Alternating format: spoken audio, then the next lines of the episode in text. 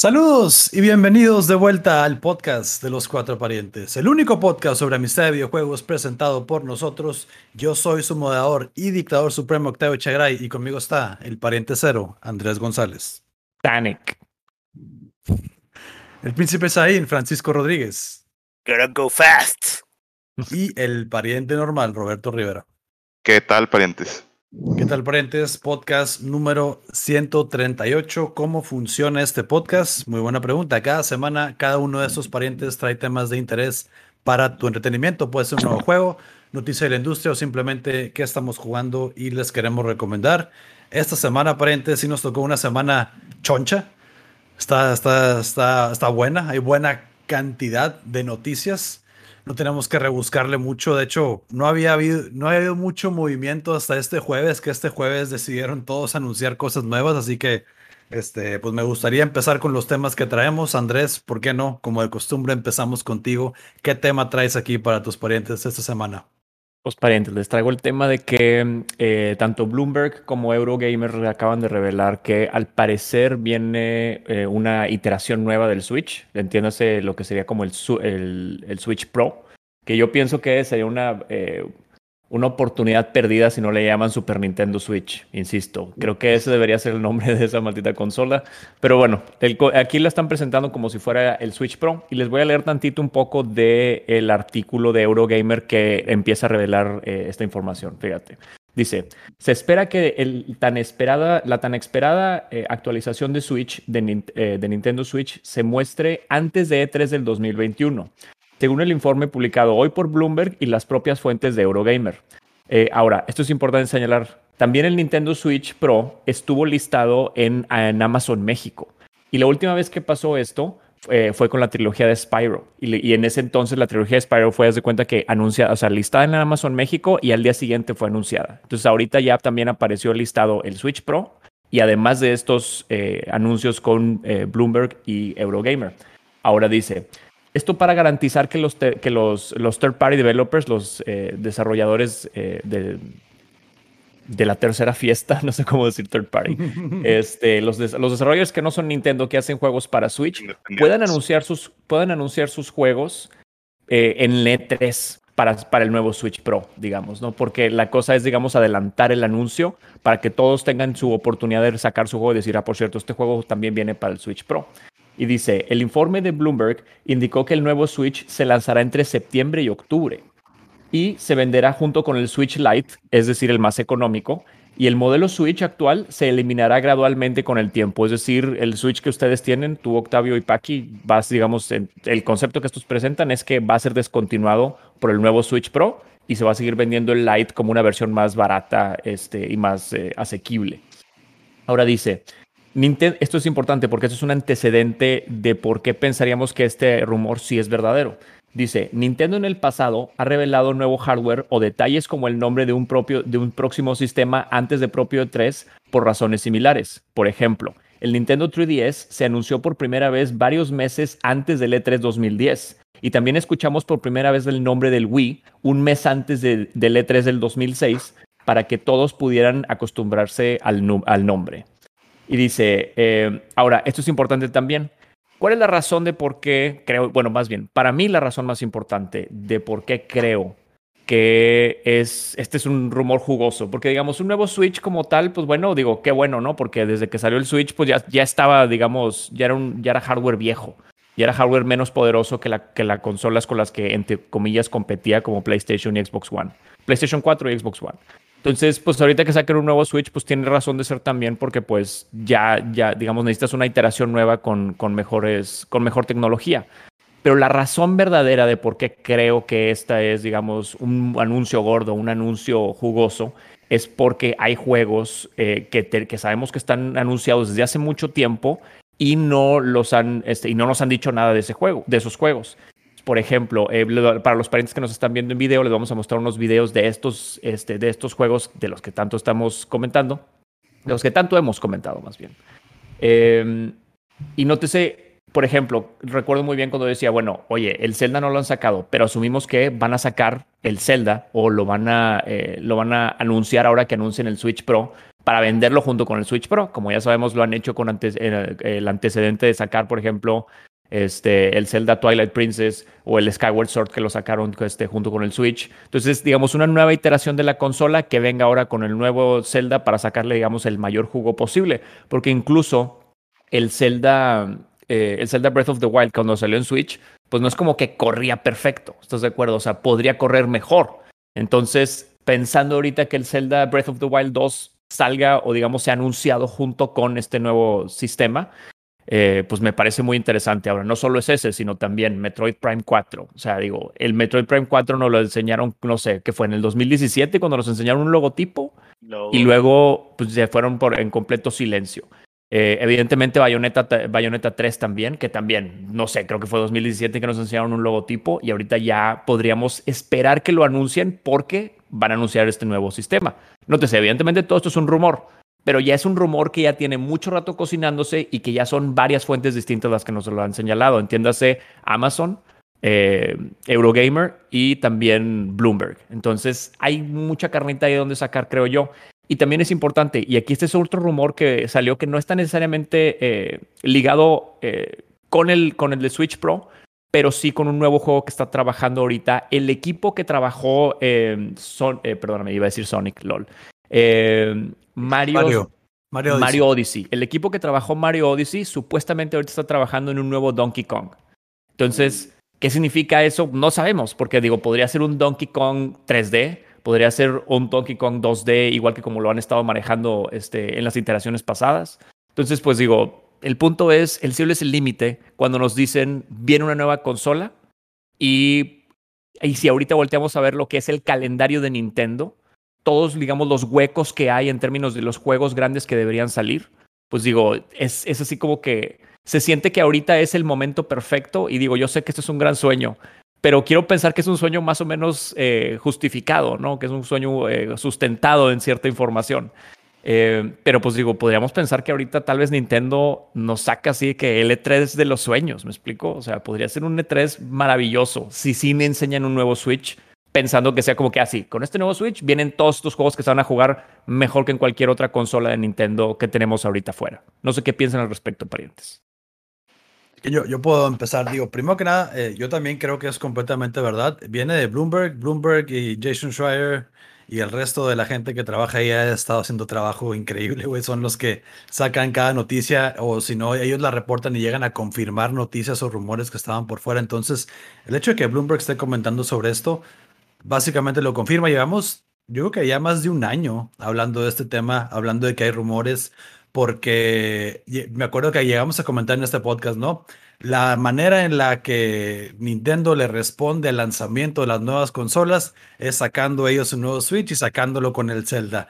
Yo me preguntaría y me gustaría mucho saber, ya que salga, ya que pase todo esto, viendo hacia atrás, cuál era su plan original, si en verdad pensaban sacarlo antes de tiempo la pregunta de qué juego va a ser, este, digo, ahorita que comentas sobre el equipo de Donkey Kong, sería excelente que sea ese el equipo de, Mario Odyssey.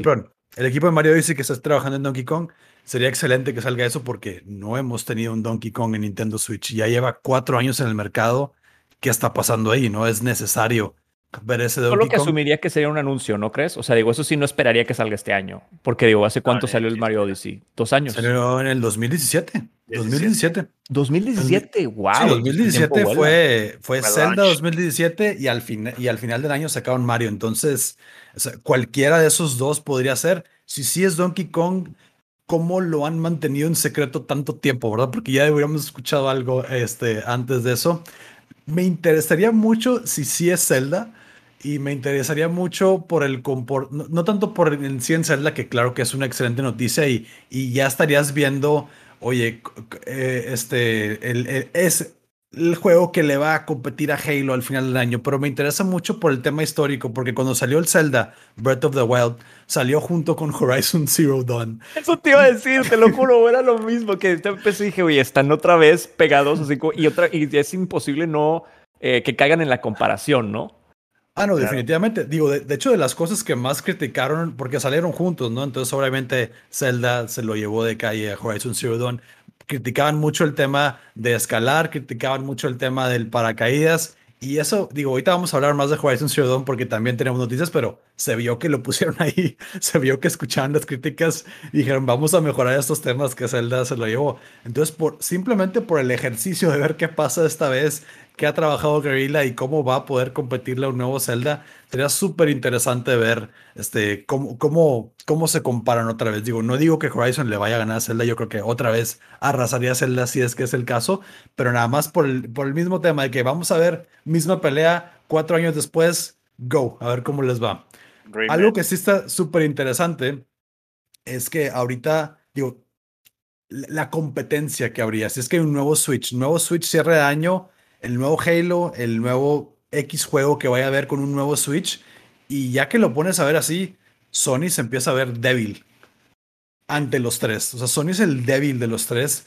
Y, esto nada más es súper emocionante para la industria de los videojuegos en general, ¿no? Sony que año con año es el juego que, el, el, el, el, publisher que más juegos tiene en los juegos nominados, ahora sí es Híjole, Sony, no, no hubo buena planeación, por eso en su cabeza God of War estaba 2021, cosa que no va a pasar, pero este, digo, el, la conversación, la especulación y, y, que en las próximas semanas vamos a ver mucho más información en E3, este, pues nada más emociona mucho la posibilidad de que va a pasar, pero no sé si alguien más quiere comentar algo. Parientes, yo quiero comentar una cosa que pues ahorita que mencionan los títulos que puede sacar Nintendo, también pues se viene a, la mente para mí otra cosa que, que, no ha sido sacada en muchísimo tiempo, que sería pues un nuevo Mario Kart, que ya tiene años que Nintendo no saca pues un título tan poderoso y tan popular que literalmente vende consolas y, o sea,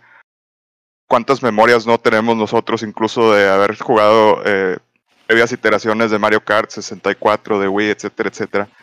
Y pues ahorita es una excelente oportunidad porque el Switch no ha tenido ninguna eh, iteración propia de Mario Kart, simplemente portearon el 8, eh, lo cual pues digo, muy bien, ¿verdad? Porque no, no tuvo tanta popularidad en el Wii U y con el Switch pues haz de cuenta que ya pudo florecer eh, y tener la, pues el gameplay y la base de jugadores que, que debió haber tenido.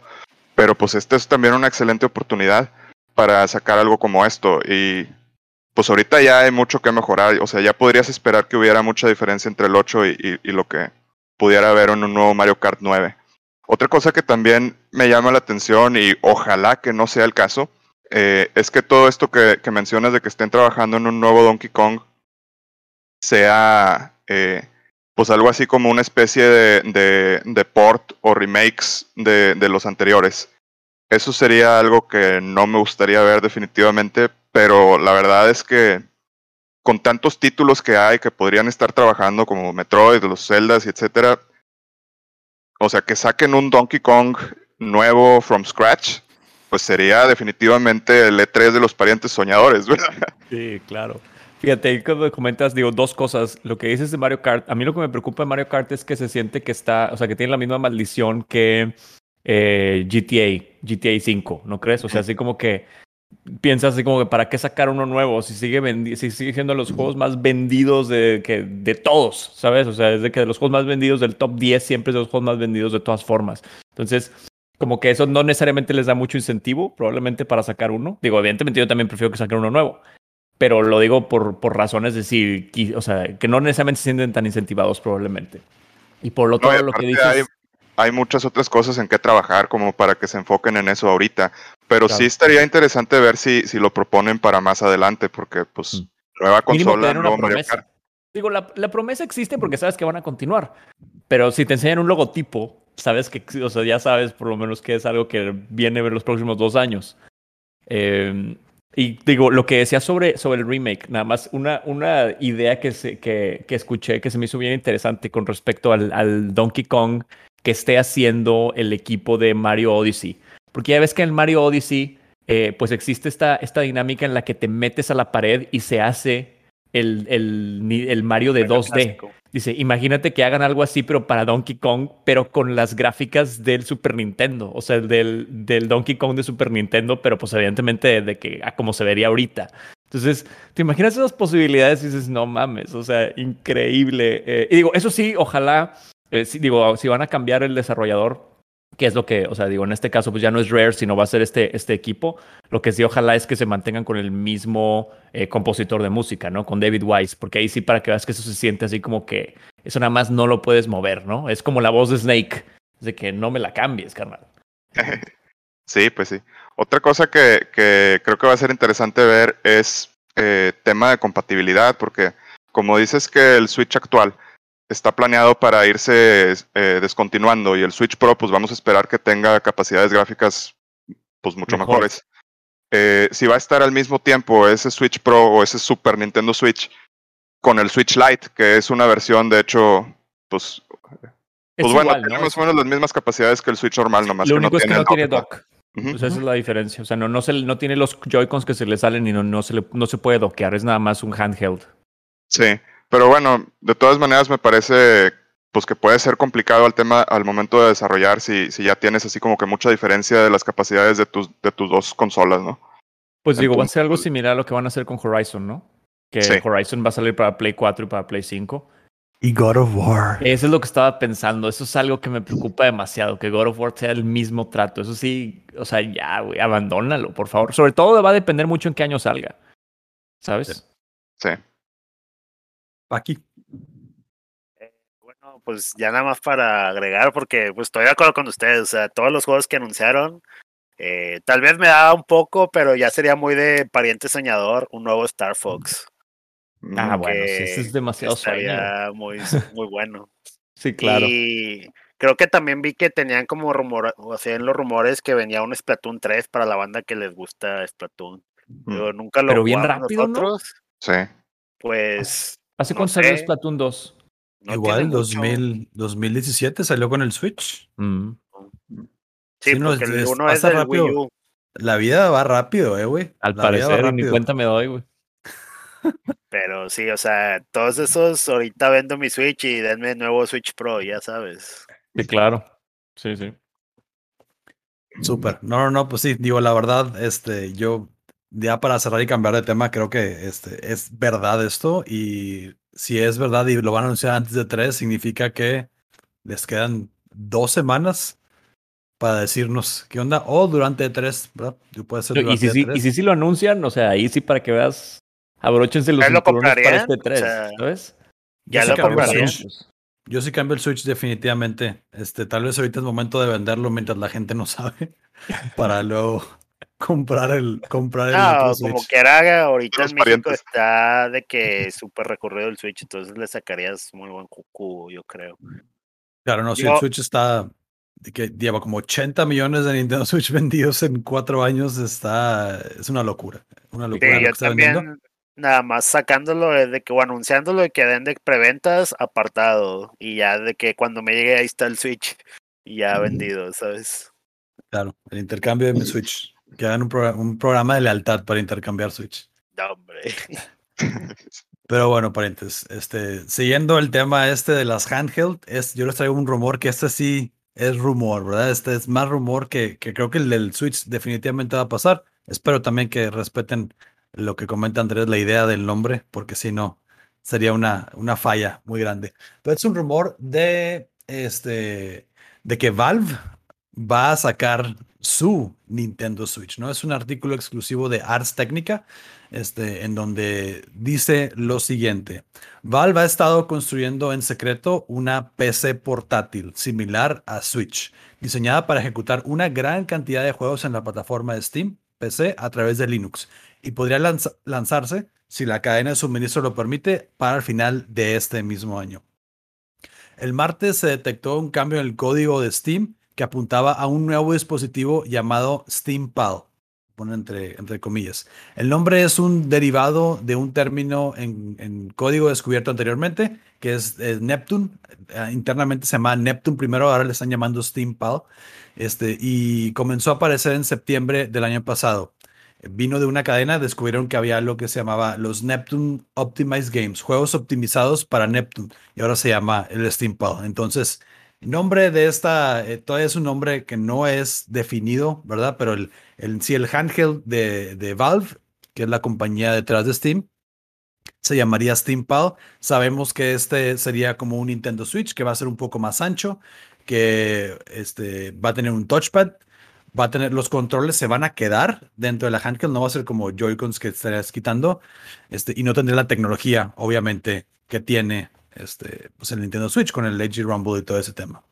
Gabe Newell, el, digamos que la cabeza de Valve, ya había dado pistas antes de que le preguntaron en, un, él dio un speech en una universidad, creo que en Nueva Zelanda, y le preguntaron que cómo va a ser Steam la integración con consolas y dijo, pronto van a saber algo, no les voy a decir, obviamente esto llevó mucha especulación, al parecer con este rumor la gente está diciendo que a esto se refería, pero quiero saber así de entrada ustedes, ¿qué opinan de esto? ¿Qué creen que sería? ¿Sería más poderoso el Switch?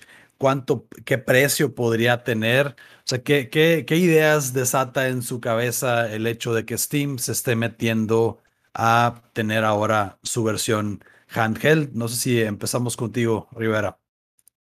Mm, pues tengo sentimientos encontrados porque eh, no se me, o sea, me gusta la idea de que, de que tengan una nueva plataforma donde puedas jugar y que pues esté tratada de, de, ser basado en Linux para utilizar de que open source software eh, y pues no estar así atado de que al sistema operativo de, de alguna third party, ¿no?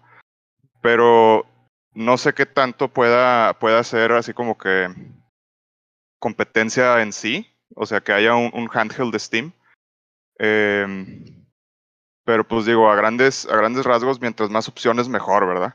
Eh, en cuanto a precios, pues yo creo que va a estar cercano de, de donde esté eh, el precio del, del, Switch. Yo creo que probablemente intenten hacerlo o al mismo precio o un poco más barato, dependiendo de cómo salgan las especificaciones, ¿verdad? Eh, yo no le vería mucho sentido hacer una consola portable tan poderosa porque pues la pantalla es, es relativamente pequeña. Entonces me estaría imaginando que no, que no costaría más de 300 dólares. Eh, de hecho, ahorita que lo mencionas, eh, comentario un poco aparte del tema, pero eh, mi hermano ya tiene rato que, que, está tratando de hacer algo como eso. O sea, el güey compró una, una pad así portable, genérica, y pues le ha estado metiendo emuladores y juegos. Oh. Entonces se hace cuenta que la usa como si fuera un Steam Pal, que se hace cuenta un handheld medio genérico, donde pues tú le puedes meter juegos de PC, juegos de emuladores, etcétera. Eh, entonces, pues va a ser para mi gusto muy interesante ver eh, qué capacidades eh, tiene o, cómo la, la, presentan, porque si, si te la presentan como una PC portable con la capacidad de ponerle emuladores, pues va a estar bastante interesante, pero va a estar complicado legalmente hablando, ¿verdad? claro. Paqui, ¿tú qué, ¿tú qué opinas en cuanto a qué juegos se van a poder jugar en eso? Si es que sí se ejecuta este rumor del Steampad pues me imagino que la mayoría que no ocupe tanto poder gráfico, que sería el caso, pero por lo portátil de la pantalla, yo creo que daría más a jugar juegos indie y algo así como juegos roguelike o juegos, ajá, platformers o pues más, en general juegos indie, o, sea, el Hades ahí estaría el 100, eh, también juegos como, no sé, Cooking, ¿cómo se llama? Cooking Mama o algo así, Overcooked, ajá, eh, y algunos tipo el Ori The Blind Forest o Will of the Wisp. O sea, son juegos que se dan para handheld porque ahorita creo que el, el Switch tendría la ventaja ahí porque ya juegos más poderosos, pues es de que, güey, si tengo una tele o un monitor chingón y que podría darme 4K y va a correr 4K, pues mételo ahí. porque ¿Por qué jugarías un Zelda en o sea, en portátil, ¿sabes? A menos que fuera un Zelda tipo el Link's Awakening, que como era un juego de Game Boy, sí te da muchas posibilidades para portátil.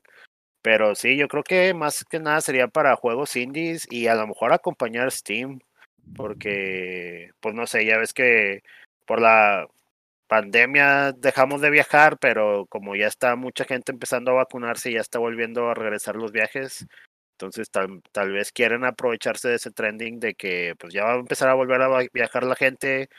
Eh, para que no te lleves una laptop o algo así, llévate tu Steample y también a lo mejor jala con Excel o algo así, ¿no? Aprovechando, digo, también eh, Sony acaba de oficialmente matar el PlayStation Vita, ¿no? Ya lleva un buen rato que no, este, pues que no figuraba mucho en la competencia, pero básicamente ven, oye, eh, Nintendo está compitiendo con nadie y está destruyendo el mercado porque es el único en las handhelds, entonces ven una gran oportunidad ahí. Algo que quiero comentar ya, experiencia personal es, yo cada juego que he jugado en Switch que no es exclusivo de Nintendo, ya lo tenía en Steam. Se lo llegué a comprar en Steam primero porque está más barato, porque dices, oye, lo quiero jugar ahí porque se va, va a correr mejor y todo, y porque le puedo poner mi control de Xbox, entonces va a ser una mejor experiencia, pero terminas jugándolo en Switch porque por eso, ¿no? Es un juego que juegas antes de dormir o algo así, y ya se queda ahí. Entonces, hay muchos juegos, mucha gente que tiene, que pueden estar analizando esa información, ¿no? ¿Cuántos juegos ha comprado la gente que tiene indies, que tienen backlog, que se puede beneficiar de un aparato como este? Que ahorita no hay competencia en el mercado. Ah, bueno, se ve la oportunidad. Digo, creo que está primero que nada la pregunta es si es real o no este rumor, pero se, le, se, ve, digamos que si le quieres rascar por dónde, se ve que es factible este rumor. No sé si tú tengas algún comentario adicional, Andrés. Pues yo la neta estoy, o sea, yo pienso lo contrario a mis parientes. Yo creo que esta es una consola que sería para, eh, o sea, para consumidores, o sea, más exclusivo. Me explico, yo creo que se podría hacer una consola de 600 dólares o, de, o algo por el estilo. ¿Por qué? Porque la neta es que Valve, o sea, vamos a ponernos, digo, tú dime porque no estoy seguro, pero según yo el HTC Vive no lo hacen ellos. O no tienen nada que Vive Es, el, es el headset. De ellos. es, de ellos, ¿no? Y si, y si te fijas, es, o sea, es el más caro, es el, es el más high-end que hay. Entonces, si nos ponemos a pensar en eso, yo creo que ellos lo que harían sería entregar, digamos, o sea, no intentando competir con el Switch, sino diciendo nosotros somos otro, otro aparato distinto, porque además, de nuevo, pues hay que también pensar que el Switch, pues, o sea, es, es algo aparte, ¿no? O sea, justamente como mismo Nintendo no se puso a competir con Nintendo ni con, Play, perdóname, con Microsoft y con PlayStation, eh, pues la neta es que no me parece que vaya a ser eh, o sea, que vayan a intentar así como que competir en eso, sino incluso porque la idea es, oye, queremos que juegues tu librería de Steam donde quieras. Entonces, por ejemplo, dice Paki, pues que ¿por qué lo jugaría si voy a, si tengo acceso a un monitor de 4K? Sí, pero pues la idea es que no lo tienes siempre, ¿no? O sea, eh, justamente como dice Octavio, pues oye, me lo voy a jugar tantito antes de dormir. Este, yo estoy seguro, digo, tú también lo has hecho, Paqui, con el Switch. O sea, muchas veces quieres jugar nada más en el Switch para estar tirado en tu cama en el lugar de tener que estar sentado jugando frente a una televisión. Entonces, o sea, tiene mucho que ver con la comodidad. Y para que puedas jugar la gran mayoría de tu librería de Steam, tendría que ser, una, tendría que ser un aparato más, más este, poderoso que el Switch. por ende, creo yo que sería más caro, sobre todo viendo de nuevo para dónde va la, la o sea, cómo, cómo digamos, Valve tiene, digamos, la, la libertad económica de poder buscar y, o sea, y entre, eh, presentar, digamos, diferentes tipos de productos que no necesariamente son para un, eh, una cantidad de personas mucho más grandes, ¿me explico? O sea, justamente esto lo, creo que lo vi en, en un video de Kyle Bosman que decía, eh, dice, güey, la neta es que si, si, si Steam vende 100 mil Steam Pals, va a decir, ah, bueno, ok, eso fue lo que salió, está bien. En cambio, si Switch, o sea, si Nintendo vendiera 100.000 Switches, sería de que, güey, esto es un fracaso absoluto, ¿sabes? Creo que hay una diferencia considerable en la forma en la que, o sea, dependiendo de cada empresa, cómo ellos se aproximan a, a vender este producto. Entonces, yo sí pensaría que podría ser, digamos, así como que un high-end handheld para los que, quieren jugar, este, pues, donde sea, eh, su librería de Steam, más que un competidor del Switch, por ejemplo. Lo que sí es que con las fechas que diste, pues digo, ahí sí para que vas estarían saliendo al mismo tiempo. O sea, sí sería competidor de Switch por lo menos en el aspecto de que están saliendo en un momento similar y pues que las, las billeteras de las personas son limitadas. Entonces, o te gastas 500 dólares en una nueva Steam Pal o 350 en el Switch, en el Super Nintendo Switch, por ejemplo. Eh, claro. Entonces, pues, para, para, poner un poco en, contexto lo que dices, porque creo que está muy atinado tu comentario. Digo, no hablamos del precio del Nintendo Switch Pro, que creo que aquí acabas de, comentar más o menos lo que tú crees que sería, pero Steam, o que digo, Valve, que es quien haría el Steam Pal y es el dueño de Steam, Steam es la comunidad de, de, jugadores de videojuegos más grande que hay. Es más grande que, que, el PlayStation Network, es más grande que Xbox Live, es más grande que cualquier otro. Entonces, hay mucha gente que juega y compra juegos en Steam y Steam se lleva un 30% de cualquier compra que se haga en Steam. Entonces, Steam no necesita hacer dinero, básicamente, ¿no? Entonces, por eso creo que tiene algo de sentido lo que dices. Se me haría muy, muy caro que sea, digamos que ya estemos comparándolo con lo que te cuesta un PlayStation 5. Creo que debería estar abajo de ese precio. Pero es que sí, pero, pero es que imagínate que sea, digamos, el poder de un PlayStation 5 pero portable. Pero pues ¿sabes? estar cargando un bebé todo el día. Que sí, claro, o sea, es de este tamaño, o sea, pero pues para eso también corren 4K, ¿sabes? Para eso si quieres eso. Pues es que están, o sea, pueden ser ambas alternativas en mi opinión, o sea, lo que dices me suena que tiene mucho sentido como una opción que puedan hacer, pero también le veo mucho sentido a hacer uno relativamente económico para expandir todavía más la base de jugadores o pero es que Steam nunca ha hecho nada económico. Comprar más horas de gameplay, ¿verdad? Con la gente que, que no tiene tanto tiempo en su casa, que trabaja mucho fuera, pues es de que, oye, llévate tu Steam Pal y juega donde quieras. Solo otra que cosa 800 dólares.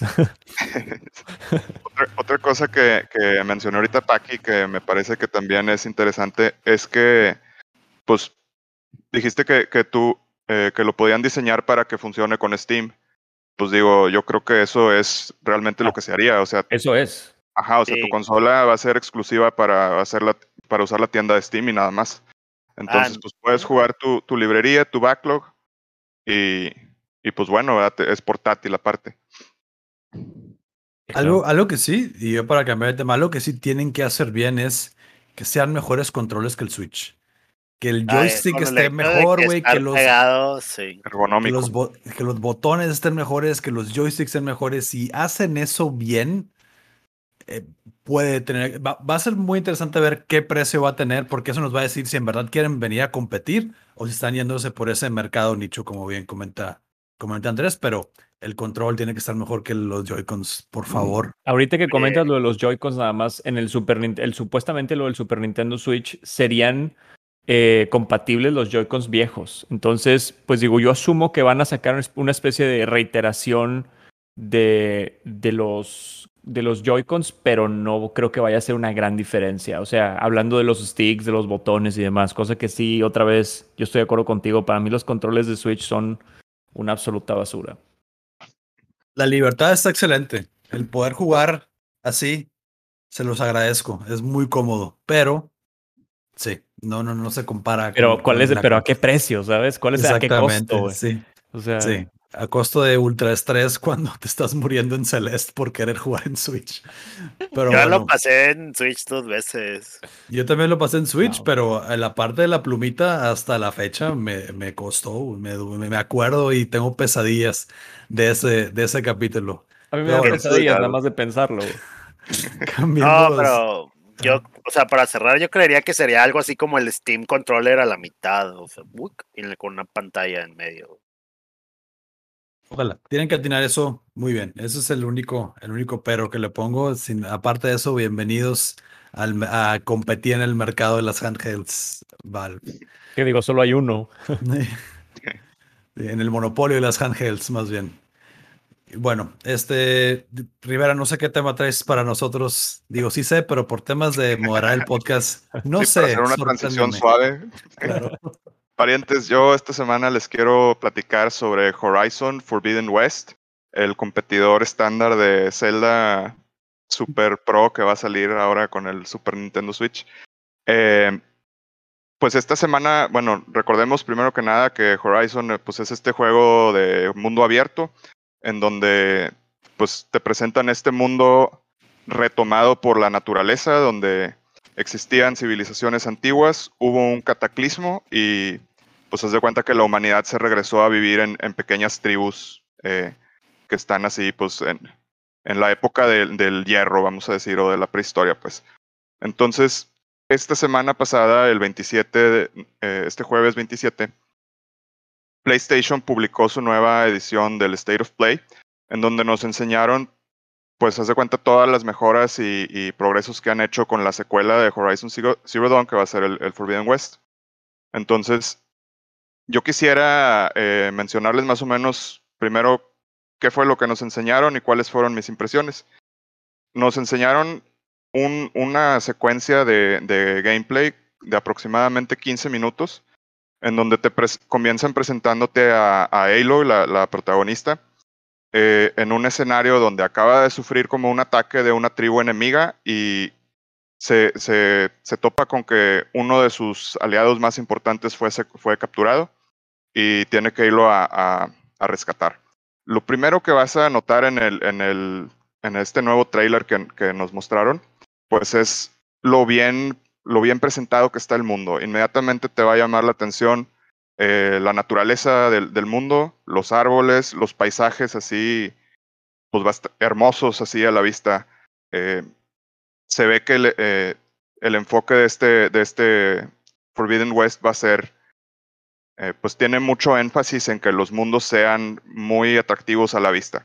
Entonces puedes notar detalles como desde el inicio, así en las interacciones de los personajes, puedes notar cómo la, fidelidad de las expresiones de las caras está pues mucho, muy mejorada comparado con la, iteración anterior. Eh, la actuación de voz también se empieza a notar ya mucho, mucho mejor eh, trabajada. Y inmediatamente haz de cuenta que vas a explorar unas, unas ruinas para ir a, rescatar a la persona que, que tienes que rescatar y, te van em, empezando a mostrar todas las mecánicas del juego. Eh, pues primero que nada te muestran más o menos la, mecánica de moverte sigilosamente y cautelosamente alrededor de los enemigos. Esto ya estaba desde, la, desde el Horizon Zero, 2, Zero Dawn original. Y pues haz de cuenta que la mecánica es que siempre que encuentres, por ejemplo, hierbas altas o elevadas, pues ahí te puedes esconder y es área segura aunque los enemigos estén en tu cara, ¿no? Así de que puedes ver a, los enemigos a un metro y está Aloy ahí eh, escondidilla en, las hierbas y es invisible. Entonces, esta es una de las primeras mecánicas que, te muestran. Eh, y en este, en este momento también te presentan nuevos enemigos, que son unas máquinas así que parecen como dinosaurios. Haz de cuenta que tú ves estas nuevas máquinas y se ven como velociraptors.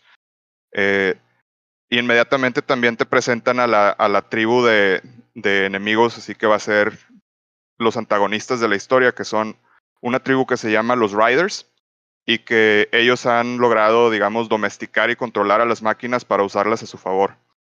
Entonces, haz de cuenta que estas personas pues secuestran a Erend, que es tu, tu compañero, y pues se lo llevan ahí con unos velociraptors enemigos, ¿verdad? Entonces, pues en lo que tú estás buscando a Erend, te topas así varios grupos de enemigos en donde tienes que esconderte de ellos, eh, pasando por por la hierba alta o, incluso te muestran así una secuencia donde puedes subirte a, a, unos árboles o a, terreno más elevado y también evadir a los enemigos por medio de, esa movilidad. También nos presentan en, en esta secuencia un, un, una nueva herramienta que es, se cuenta, un grappling hook que puedes utilizar para, para moverte, para escalar, nomás que este parece estar limitado a, puntos específicos, ¿no? Estilo más o menos como ves en Sekiro, que tienes así un, te aparece un prompt de dónde puedes utilizarlo. Pues así más o menos se ve que, está funcionando. Eh, y también haz de cuenta que junto con este grappling hook te muestran una, una nueva mecánica que es debajo del agua. Haz de cuenta que tú puedes brincar al agua y ya no solamente puedes nadar en la superficie, sino ya te puedes sumergir y inmediatamente te muestran un mundo debajo del agua con excelente diseño eh, visual. Visual de flora y de fauna. O sea, ahí se me hace que quiero hacer especial mención al botanista eh, histórico que han de haber contratado porque en serio que hicieron un gran trabajo. Eh, se puede ver, por ejemplo, eh, en las plantas que tú incluso ves, puedes notar como ciertas hojas son de diferente color, que se ve así como si estuvieran más secas que otras. O sea, tienen diferencia entre las hojas de cada árbol y entre cada árbol, o sea, su textura, sus, o sea, cómo se mueve todo ya está muy, muy, muy bien pulido. Eh, entonces, después de, todas estas mecánicas nuevas, nos, nos empiezan a, a mostrar también ciertos enemigos nuevos que van a ver, o sea, te muestran ciertas máquinas anfibias que hay eh, en, la parte del agua y el hecho de que te puedas sumergir, pues habla más o menos de que, de que existe la posibilidad de que ahora el combate también puede ser debajo del agua, cosa que, que no se podía en el original. Eh, en cuanto a el combate, que es lo siguiente, pues me gustaría mencionar que se ve que lo trabajaron también mucho y lo han estado expandiendo considerablemente basado en referencias de, otros juegos. Eh, hace cierto, o sea, unos cinco años atrás probablemente yo diría que esto pues es una, una copia o, lo recibiría tal vez como de que, ah, oye, qué mal que se están copiando de otros juegos. Pero a estas alturas la verdad es que pues ya he cambiado mi opinión y me parece muy positivo que, que puedan implementar mecánicas cuando tienen sentido y, y, hacen que el juego sea más divertido.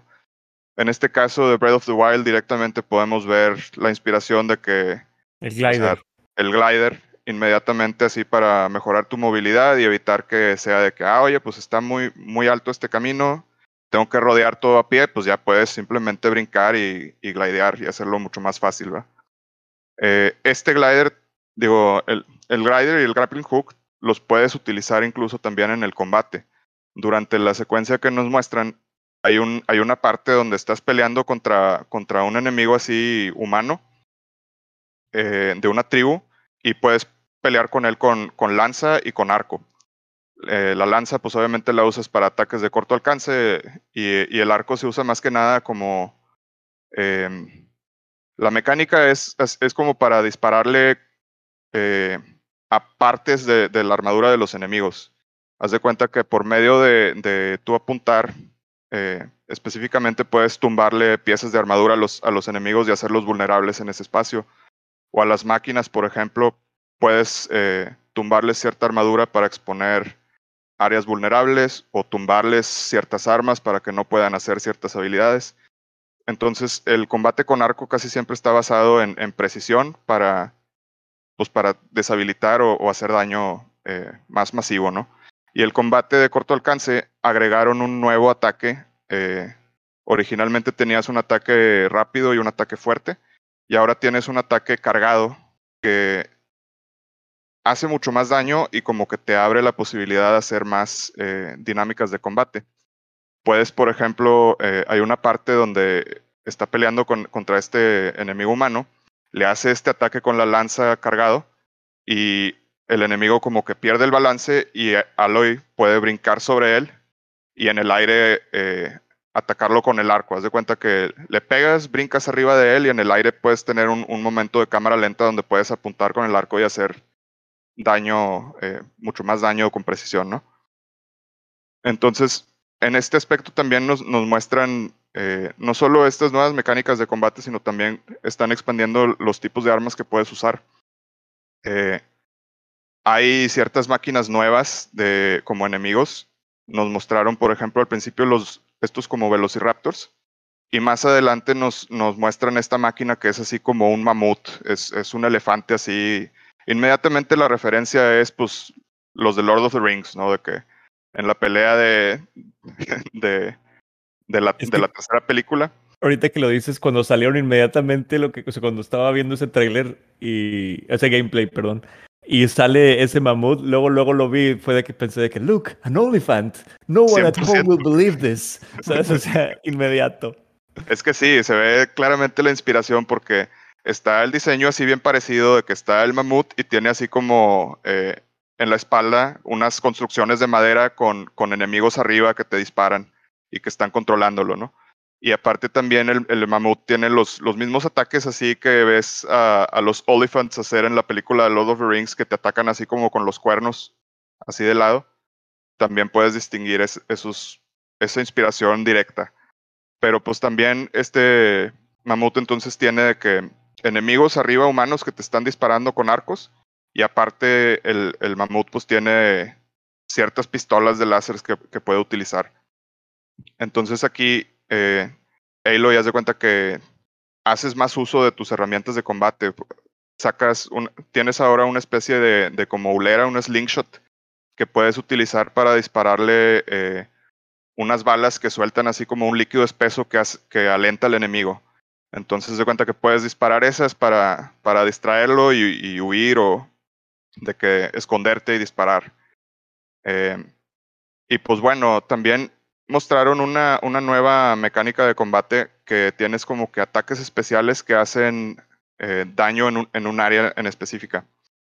eh, hay una escena donde Aloy está peleando contra, contra un líder de, de la tribu enemiga que es un humano y está así como que trae armadura pesada y si tú le, le, disparas o lo atacas normal, como que no le haces daño. Y hay un, hay un movimiento especial que es ahora nuevo que puedes utilizar como un ítem consumible, que se ve como que Aloy le pone así eh, una especie de batería o, o celda de, de, energía así a la lanza y la clava en el, en el suelo y explota y hace así como que daño y avienta a todos para atrás. Entonces, pues, en términos así de las, de las mecánicas en general que, que mostraron, se me hace que lo expandieron pues bastante. Se ve como agarraron elementos de, de otros juegos parecidos y lo están implementando de, un, de, una forma que funciona para la mecánica de, de este juego. O sea, todo Oye, lo que presentaron. Sí, te, te, quería preguntar, en el Horizon Zero Dawn original, los, los enemigos nunca pueden eh, manejar eh, a los animales. Ya ves que Aloy puede hackear a los animales y se puede montar y demás en ellos y se vuelven azules o rojos. El rojo es el malo, el azul es el que está hackeado por Aloy.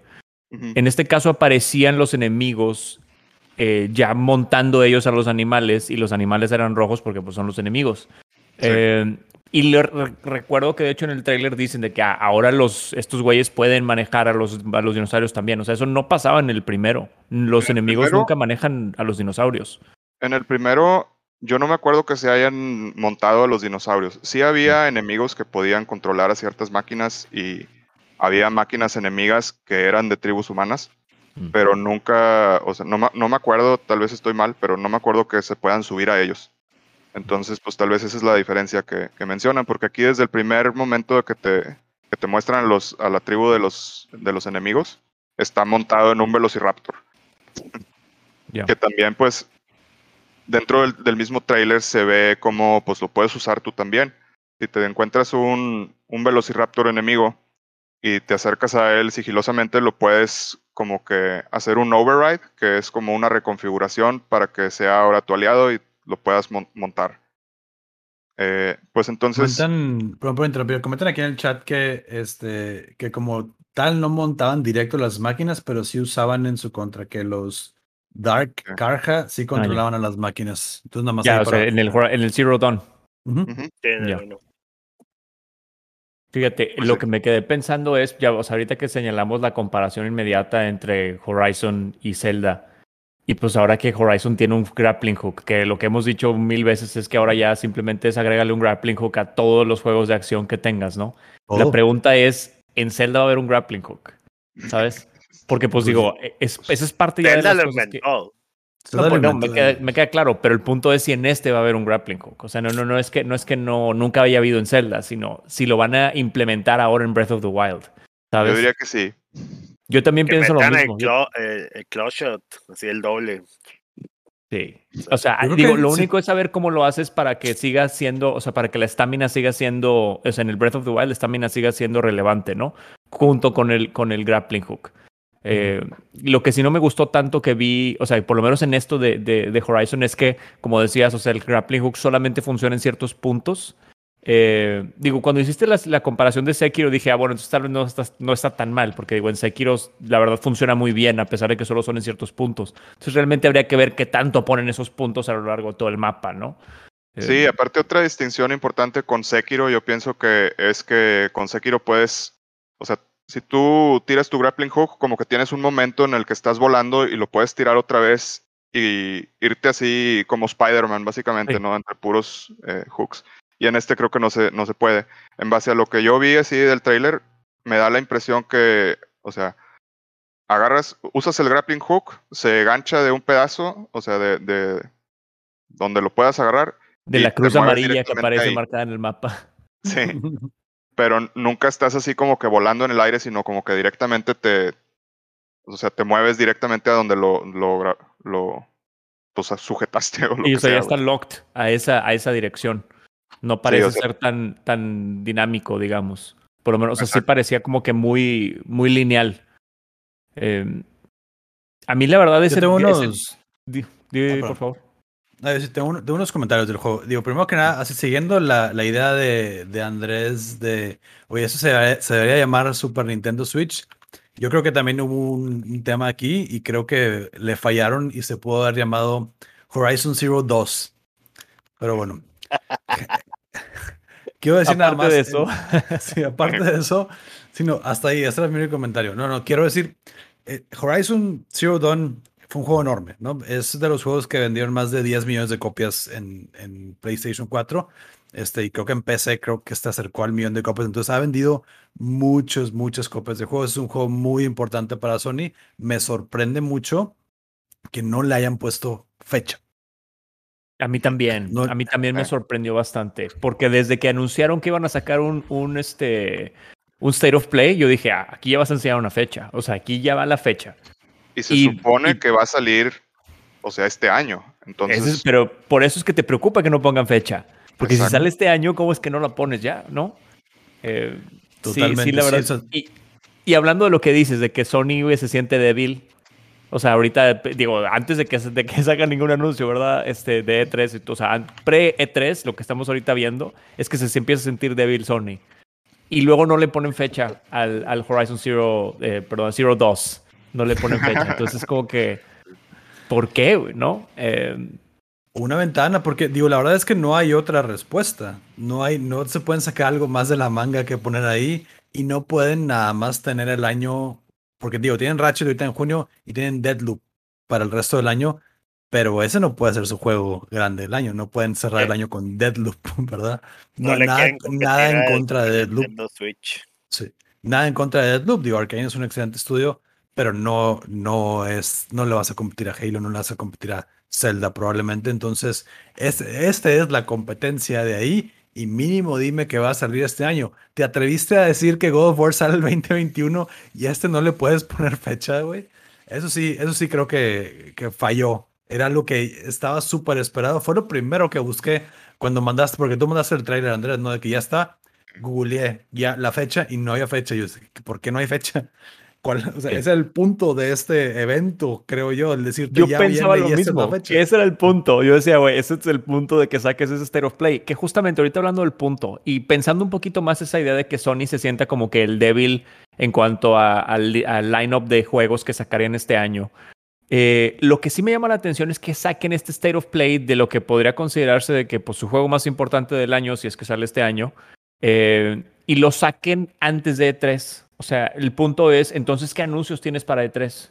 ¿Qué tienes guardado para E3 que está tan gordo como para decir, no, saca este de una vez? Porque lo que tenemos para E3 está tan gordo y va a tener tantas cosas interesantes que no necesitamos apoyarnos en 15 minutos de, uno de los juegos más esperados del año, ¿sabes? Entonces. Sony no participa en E3, no participa No, pero van a tener algo. O sea, pero van a tener algo. O sea, no, no, que vayan a, no que vayan a estar, pero normalmente tienes anuncios que enseñar algo en la temporada, ¿no? Sí. Eh, pues no, que, no que ellos salgan en E3 como tal, pero tienen a veces su propio state of play, tienen a veces su propio, o sea, su propio set de anuncios específicos por la temporada, porque se esperan los anuncios, ¿no? Yo, yo diría que este fue. Yo creo que Sony Marketing le está fallando gacho porque cuando iba a salir Returnal, esa semana pusieron el de Ratchet. Y ahora que está a punto de salir Ratchet, pones el de Horizon. Espérate, dale tiempo a tus juegos de respirar, que la gente los vea, enfoca todo el esfuerzo de marketing para que vendan más sus juegos. Y ya que pase 3, ya que pase Ratchet, ya que pase tal vez Deadloop, haz tu show enorme de Horizon Zero y dale una fecha ahora, güey. Exacto. Sí, pero bueno, regresando, el, el, la parte del agua se ve hermosa, yo de acuerdo con Rivera. El agua sí es, dices, oye, porque normalmente vemos este, cómo la naturaleza retoma ciudades, retoma otras cosas, pero creo que no se ha visto cómo se ve el agua después de que la horrible humanidad desapareció, cómo ya todo está súper claro, cómo está súper vivo todo abajo. Entonces, eso me gustó muchísimo a mí del trailer, la verdad. Digo, el combate se ve divertido. Grappling Hook, yo creo que si tu juego no tiene un Grappling Hook para el 2021, nada más puede llegar a un 9. No puede estar arriba de 9, la verdad. No, no, Grappling Hook pues es muy 2010. es una nueva regla. Entonces, qué bueno que lo implementaron. Hay que ver qué, de qué otras maneras lo implementan. Si lo puedo usar en combate, estaría excelente. Este... El grappling hook se puede usar, creo. Ah, perfecto. Sí, de hecho, iba a decir que se ve una escena cuando está peleando contra el elefante Eloy, que como que la viene chargeando hacia ella y ella va corriendo y como que tira el grappling hook a una estructura, pero en lo que sale brincando, el elefante la destruye, entonces nada más cae otra vez en el piso y sigue corriendo. Mm.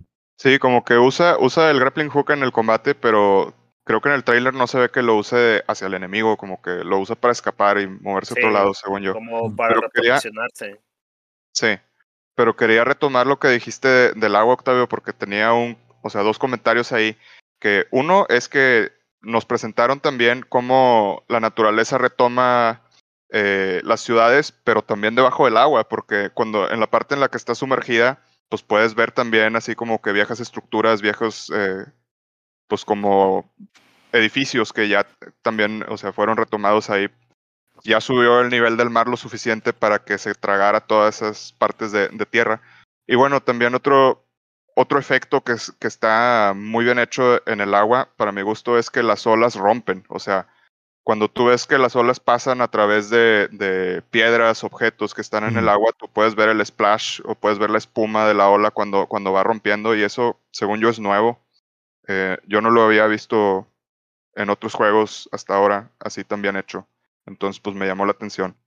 Ahí como, Ah, termina, por ah, favor. Ah, bueno, lo último que quería comentar es que las ruinas en las que tienes esta secuencia de gameplay son las ruinas de San Francisco. Entonces, al final puedes ver también un, un pues un, un, panorama así con los, los restos del Golden Gate.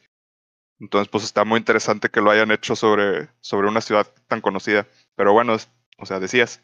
Ah, eh, con respecto a, bueno, vemos que el juego se ve al 100, ¿no? Estamos hablando de cómo se ve por debajo del agua, etcétera. Y te lo digo, lo que dicen en, el, en el gameplay es, esto está corriendo en PlayStation 5. Entonces, y nótese, también va a salir para PlayStation 4. Entonces, ¿cómo se va a ver en PlayStation 4? Esa es, digo, una de las grandes eh, preguntas a hacerse. Pero la otra también que a mí me sirve por lo menos un poco de, de consuelo es que al parecer, si es un juego que estás desarrollando tanto para Play 4 como para Play 5, pues de todas formas sigue viéndose espectacular si corre en Play 5, ¿sabes? O sea, como que a final de cuentas le siguen dando eh, ese espacio al Play 5 para, y el juego no se siente por lo menos que, que esté tan comprometido, digamos, por también estar siendo desarrollado para PlayStation 4, en términos visuales por lo menos. Eh, y lo, lo, digo como consuelo para efectos del God of War, o sea, pensando que también lo estén desarrollando, desarrollando para PlayStation 4. Em, pues que de todas formas podemos esperar que se vaya a ver espectacular, ¿no? Eh, porque además, pues digo, Sony Santa Mónica es un mejor desarrollador que Guerrilla, entonces, pues, o sea, podemos esperar que se vea todavía mejor de lo que ahorita vemos que se ve el Horizon eh, Forbidden West. Entonces, pues digo, por lo menos por ese lado, pensar que no, no es así como que, bueno, me van a dar un juego, le están cortando la inspiración o las posibilidades a Cory Barlock, pues al parecer tal vez no. Eh, ojalá que no, más bien. Eh, pero no sé qué hayan opinado. Digo, quería comentar más sobre ese combate, porque, o sea, digo, yo jugué el Horizon Zero Dawn no demasiado, o sea, le dediqué seis horas al juego, algo por el estilo. Eh, pero la neta, a mí el combate nunca me encantó. Digo, también yo no sé si, porque tal vez algunos que nos estén escuchando digan, oye, pues es que no le metiste suficiente tiempo para que el combate esté bueno. O sea, muchas veces el combate se empieza a poner bueno tal vez después de la hora 15, yo qué sé, ¿verdad? Eh, pero la neta es que a mí no me gustó tanto el... ¿Cómo? Que yo también lo jugué bastante, creo que como unas 12 horas, pero no creo que sería el caso. Creo que ese caso solo aplica para Death Stranding. Ya, que se empieza a poner a la hora 25. Sí. Eh, pero bueno, te digo, el combate en Death Stranding nunca se pone bueno, o sea, eso sí, para que veas que ni siquiera en la hora 40. Eh, pero bueno, el punto es, o sea, no, yo lo que vi de combate no lo sentí de las horas que yo le metí al Horizon Zero Dawn no lo sentí tan distinto. O sea, se me hizo que es, o sea, básicamente una iteración mejorada del combate. Pero haz de cuenta que es como que, oye, si no te gustó tanto el combate del Horizon Zero Dawn, pues no necesariamente vas a encontrar algo espectacular en el, en el Forbidden West. No sé si me explique. Eh, porque yo la verdad, o sea, lo que veía era algo que me gustaba mucho visualmente. Todo lo visual está increíble porque el diseño de las máquinas, este, el diseño de los niveles, o sea, evidentemente hablamos abajo del agua, todo, o sea, todo se ve divino. Eh, pero no necesariamente, o sea, lo que era gameplay como tal, la neta sentía que eran cosas que ya había visto y que no se me hicieron así como que wow, o sea, me quedé de que sorprendido o, que me voló la tapa del cerebro el gameplay, ¿sabes? Yo tengo dos comentarios de aquí del chat. De hecho, es, nos comenta Emil, eh, dice que primero que nada del, del grappling hook, que sí, que lo usan como parte del combate como combo. Y número dos, Mm. que él le dedicó 50 horas al Horizon y que ese se pone muy bueno, sobre todo cuando está retando máquinas grandes como los Behemoths. Entonces que se pone muy bueno el combate del juego después. Ya, muy sí, bien. yo sí Entonces, estoy de acuerdo con eso, que o sea, se puede poner más interesante, pero también veo de dónde viene el comentario de Andrés, porque eh, si tú vienes, por ejemplo, de jugar God of War, o si vienes de jugar Bloodborne, Siempre hablamos de o- God of War, güey, pero es imposible no hacerlo. güey. De jugar Zelda. El videojuego Claro. perfecto. pues si vienes de jugar esos juegos, pues sí vas a decir de que, ah, pues no está tan bueno. Pero porque pues tienes como que, me parece a mí un poco menos opciones. O sea, por ejemplo, con la lanza tienes el ataque rápido y el ataque fuerte. Y pues tienes varios tipos de arcos, pero pues todos son arcos, ¿verdad? Entonces, El- flechas, ¿no? Más bien. También. sí, o sea, en el Horizon Zero Dawn atacas principalmente con arcos que tienen cada, o sea, son tres tipos de arcos y cada Ah, tipo de arco tiene tres diferentes tipos de flechas. Ah, ya. Entonces, o sea, sí tienes varias armas, pero son parecidas, más o menos, Mm. en cómo se usan. Y pues digo, también tienes, por ejemplo, slingshots o cosas así. Entonces, pues digo, si tú comparas con un juego como God of War o como Bloodborne o algo así que está más enfocado en combate, pues tal vez sí te va a parecer que, que no está tan completo. Pero si lo ves desde el punto, si lo comparas, por ejemplo, con Witcher, está muchísimo mejor el combate de, Ah, claro. de Horizon Zero Dawn que el de Witcher, para mi gusto. Y ya ves que pues ambos juegos fueron muy bien recibidos. O sea, está muy bien hecho, pero no es así eh, la joya de la corona, ¿verdad? Como Que a mí sí me gustó el juego, pero como que las mecánicas o no sé, los tipos, el tipo de combate no se sentía tan profundo como un God of War, porque, o un tipo Devil May Cry, porque, por ejemplo, el Devil May Cry sí tiene muchas más opciones que un God of War, pero los comparas los dos y los dos son de que no mames, los dos son top notch, son una super joya, pero creo que es más por la profundidad que, que, que establece como que los enemigos y las opciones que tienes. De acuerdo. Perfecto. de acuerdo. Bueno, no sé si alguien quiera comentar algo más de Horizon. Nos vamos con el cuarto tema del podcast, que es de Paki. Paki. ¿Qué tal? Ah, oye, pues yo les quería hablar porque también creo que fue el jueves. eh, Sonic, bueno, no Sonic. eh, Sonic. Se- Sonic. Sega tuvo como su mini conferencia también donde nos dieron, fue el Sonic Central, donde nos dieron varios anuncios, pero los principales fueron, o sea, hicieron el teaser de un nuevo juego, eh, que es un pequeño teaser de 30 segundos. Eh, es un juego nuevo que está desarrollando Sonic Team para las siguientes consolas. Va a salir en PlayStation 5, Xbox Series X, Switch, compu y también las consolas de la generación pasada. No enseña mucho, pero prometieron que sería en la fecha del 2022. Entonces, pues para la banda que sí nos gusta Sonic, creo que es como que para ver, estar ahí pendientes. Por lo menos un juego de Sonic a esperar sí, en el futuro. y, ajá, para estar ahí pendientes. También enseñaron lo que estamos viendo ahorita en la pantalla, que es Sonic Colors Rise of the Wisp, que es una serie animada. Eh, va a ser eh, de dos partes y pues están dentro del universo de Sonic Colors, que es el juego que sacaron en el 2010. Eh, también anunciaron dentro del universo, eh, es, van a volver a sacar un remaster del Sonic Colors que va a salir en PlayStation 4, en Xbox One y en Nintendo Switch y en la PC. Y ese juego sale en septiembre 7. Eh, de hecho, lo desarrolló el, el desarrollador que hizo la, el, el- la trilogía de Mass Effect. Y Mm. pues le van a agregar nuevas cosas y nuevos modos de juego. Y pues la verdad, como yo no jugué el Sonic Colors, lo que estamos viendo se ve excelente. Entonces sí me agra- agradaría jugarlo por fin, porque o sea, creo que Sonic tiene como que pequeños amigos que son de cada color o así diferentes y le dan diferentes poderes a Sonic. Mm. Y pues como va a salir en PlayStation 4 y en es- las consolas de ahorita, porque creo que Sonic Colors era un juego de Wii, del Wii. Entonces le van a subir las gráficas y se ve excelente, la verdad. Digo, no a todos les gusta Sonic, pero yo siempre he sido fan de Sonic desde los juegos clásicos. Y también anunciaron eh, una colección de Sonic clásico que se llama Sonic Origins Compilation, que va a traer el Sonic 1, el Sonic 2, Sonic 3 y Knuckles y el Sonic CD. De este no dijeron fecha, pero dijeron que va a salir para todas las consolas también. Entonces, pues si eres fan de los Sonic clásicos, ahí va a estar el pariente. Un buen paquete. ¿Pero Sí. qué hay del Sonic de Xbox 360, güey? No, gracias. Sonic El Unleashed. 2016, no, gracias. Ah, bueno, está bien. Eh, sí. Y fueron los anuncios más, princip- más importantes, según yo, porque también anunciaron que Sonic va a hacer diferentes caminos. O sea, va a salir en el juego de las Olimpiadas del 2021 y vas a poner, poderle poner a tus monos una botarga de Sonic y pues no sé, si estás jugando en la competencia de los 100 metros planos, va a haber un mono vestido de Sonic corriendo. Y, pero fueron anuncios que a mi parecer nada más fueron como un troll o memes. Entonces creo que no tienen tanta importancia. Es que pero- los motivos de estos anuncios fueron por, por, el, 30 ane- por el aniversario. aniversario, ¿no? ¿Qué aniversario 30 es de Sonic? 30, 30. Ya está Eh, viejo, como. Pero, pero justamente, o sea, pues se siente como que. Supongo que tal vez también la banda podría haber esperado más, ¿no? sé, ese, ese también es a veces el problema de los aniversarios, que sientes que como que, oye, pues ya viene el aniversario tal, güey, deben hacer un mega anuncio.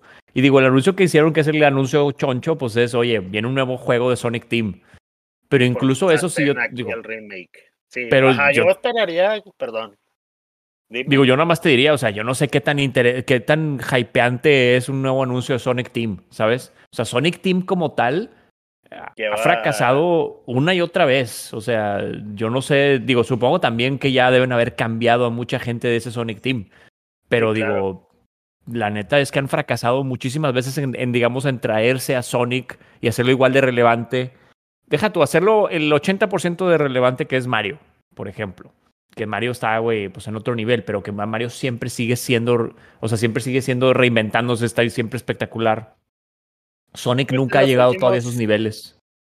No, no creo que llegue, la verdad, porque Sonic ya está como que estancado en la bandeja de plata cuando Mario es la bandeja platino, ¿sabes? Ni siquiera en la de oro. Pero los, unos de los últimos juegos que no son tan viejos como Sonic Generations, a mí sí me gustó un chingo y como que Sonic Color se ve que trae mecánicas de ahí, pero pues no lo jugué por la plataforma. Y digo, lo que si no se me hace cool es, estás preparando como que todo el aniversario de tu mascota y, y desde que no tienes nada del nuevo juego, nada más un teaser que enseña las patillas de Sonic, de que mínimo lo has preparado un poquito más, creo yo, ¿no? Es parte también de lo, o sea, de lo preocupante, porque es un anuncio de Sonic Team y no tienen realmente nada que enseñar. Entonces, Y pues digo, realmente no, no van nada avanzados, creo yo, ¿no? O sea, no, y estás diciendo y confirmando que 2022 sale el juego, o sea, ¿what? Sí, claro. Eh, digo, eso lo pienso igual que el God of War otra vez, digo, trayéndonos siempre ese excelente ejemplo. Pues, oye, güey, me enseñan nada más un logotipo y me dices sale el siguiente año. O sea, ¿cuándo te voy a creer si me enseñan nada más un logotipo y me dices sale dentro de un año? O sea, imposible. Comprar PlayStation. Sin duda, ¿sabes? Así como cuando enseñaron el anuncio de Metal Gear 4, comprar PlayStation 3, ni modo. Sí, claro, pero digo, lo comprabas porque sabes que eventualmente va a salir, no porque crees que va a salir ese año. O sea, son Ah, no, cosas muy claro. distintas, creo yo. Sí. Pero no sé qué les pareció. O sea, a mí los juegos, el de Sonic Colors, la verdad, probablemente sí lo compre porque no creo que vaya a salir a 60 dólares. Probablemente sea un juego de 30 dólares o 40 máximo. Entonces, se me hizo que se ve entretenido. Eh, lo que sí. A mí la colección es la que más me interesó. O sea, la colección de Sonic Retro. Porque aparte vienen varios. Sonics que yo tenía y que me interesaría poder revisitar. Sonic and Knuckles, por ejemplo. Me interesaría mucho revisitarlo. El Sonic CD no lo jugó, sí. No, el Sonic CD no. No tenía, que era Saturn, ¿no? no nunca tuve. Sega Saturn. Si nos vamos a decir los mejores juegos de Sonic que han salido en los últimos 10 años, que está Sonic Mania y cuál otro está ahí. Es ese. Es Sonic Mania es el mejor que ha salido. Y no lo hizo Sonic Team. Ya. Ah, A mí sí me eso. gustó mucho bastante Sonic Generations porque, bueno, lo intentaron mezclar el Sonic actual con el Sonic clásico, entonces tiene una mezcla de los dos de los dos gameplays. Y el actual, yo creo que se fueron más por el gameplay que tenía Sonic Adventure que los siguientes que intentaron hacerlo más platformer. Pues Sonic Adventure era, estaba chido, güey. A mí sí me gustó bastante. A mí me encantó, pero la verdad es que no envejeció tan bien Sonic Adventure. Ah, no. O sea, si lo juegas ahorita, la verdad sí te darías cuenta que ya tiene muchos, muchos no, tiene detalles. muchos problemas y muchos Sí. problemas de cámara. Sí, pero en su momento, la neta, fue un juego espectacular. O sea, a mí me encantó Sonic Adventure. Digo, Dreamcast en general siempre fue Chef's Kiss. Sí.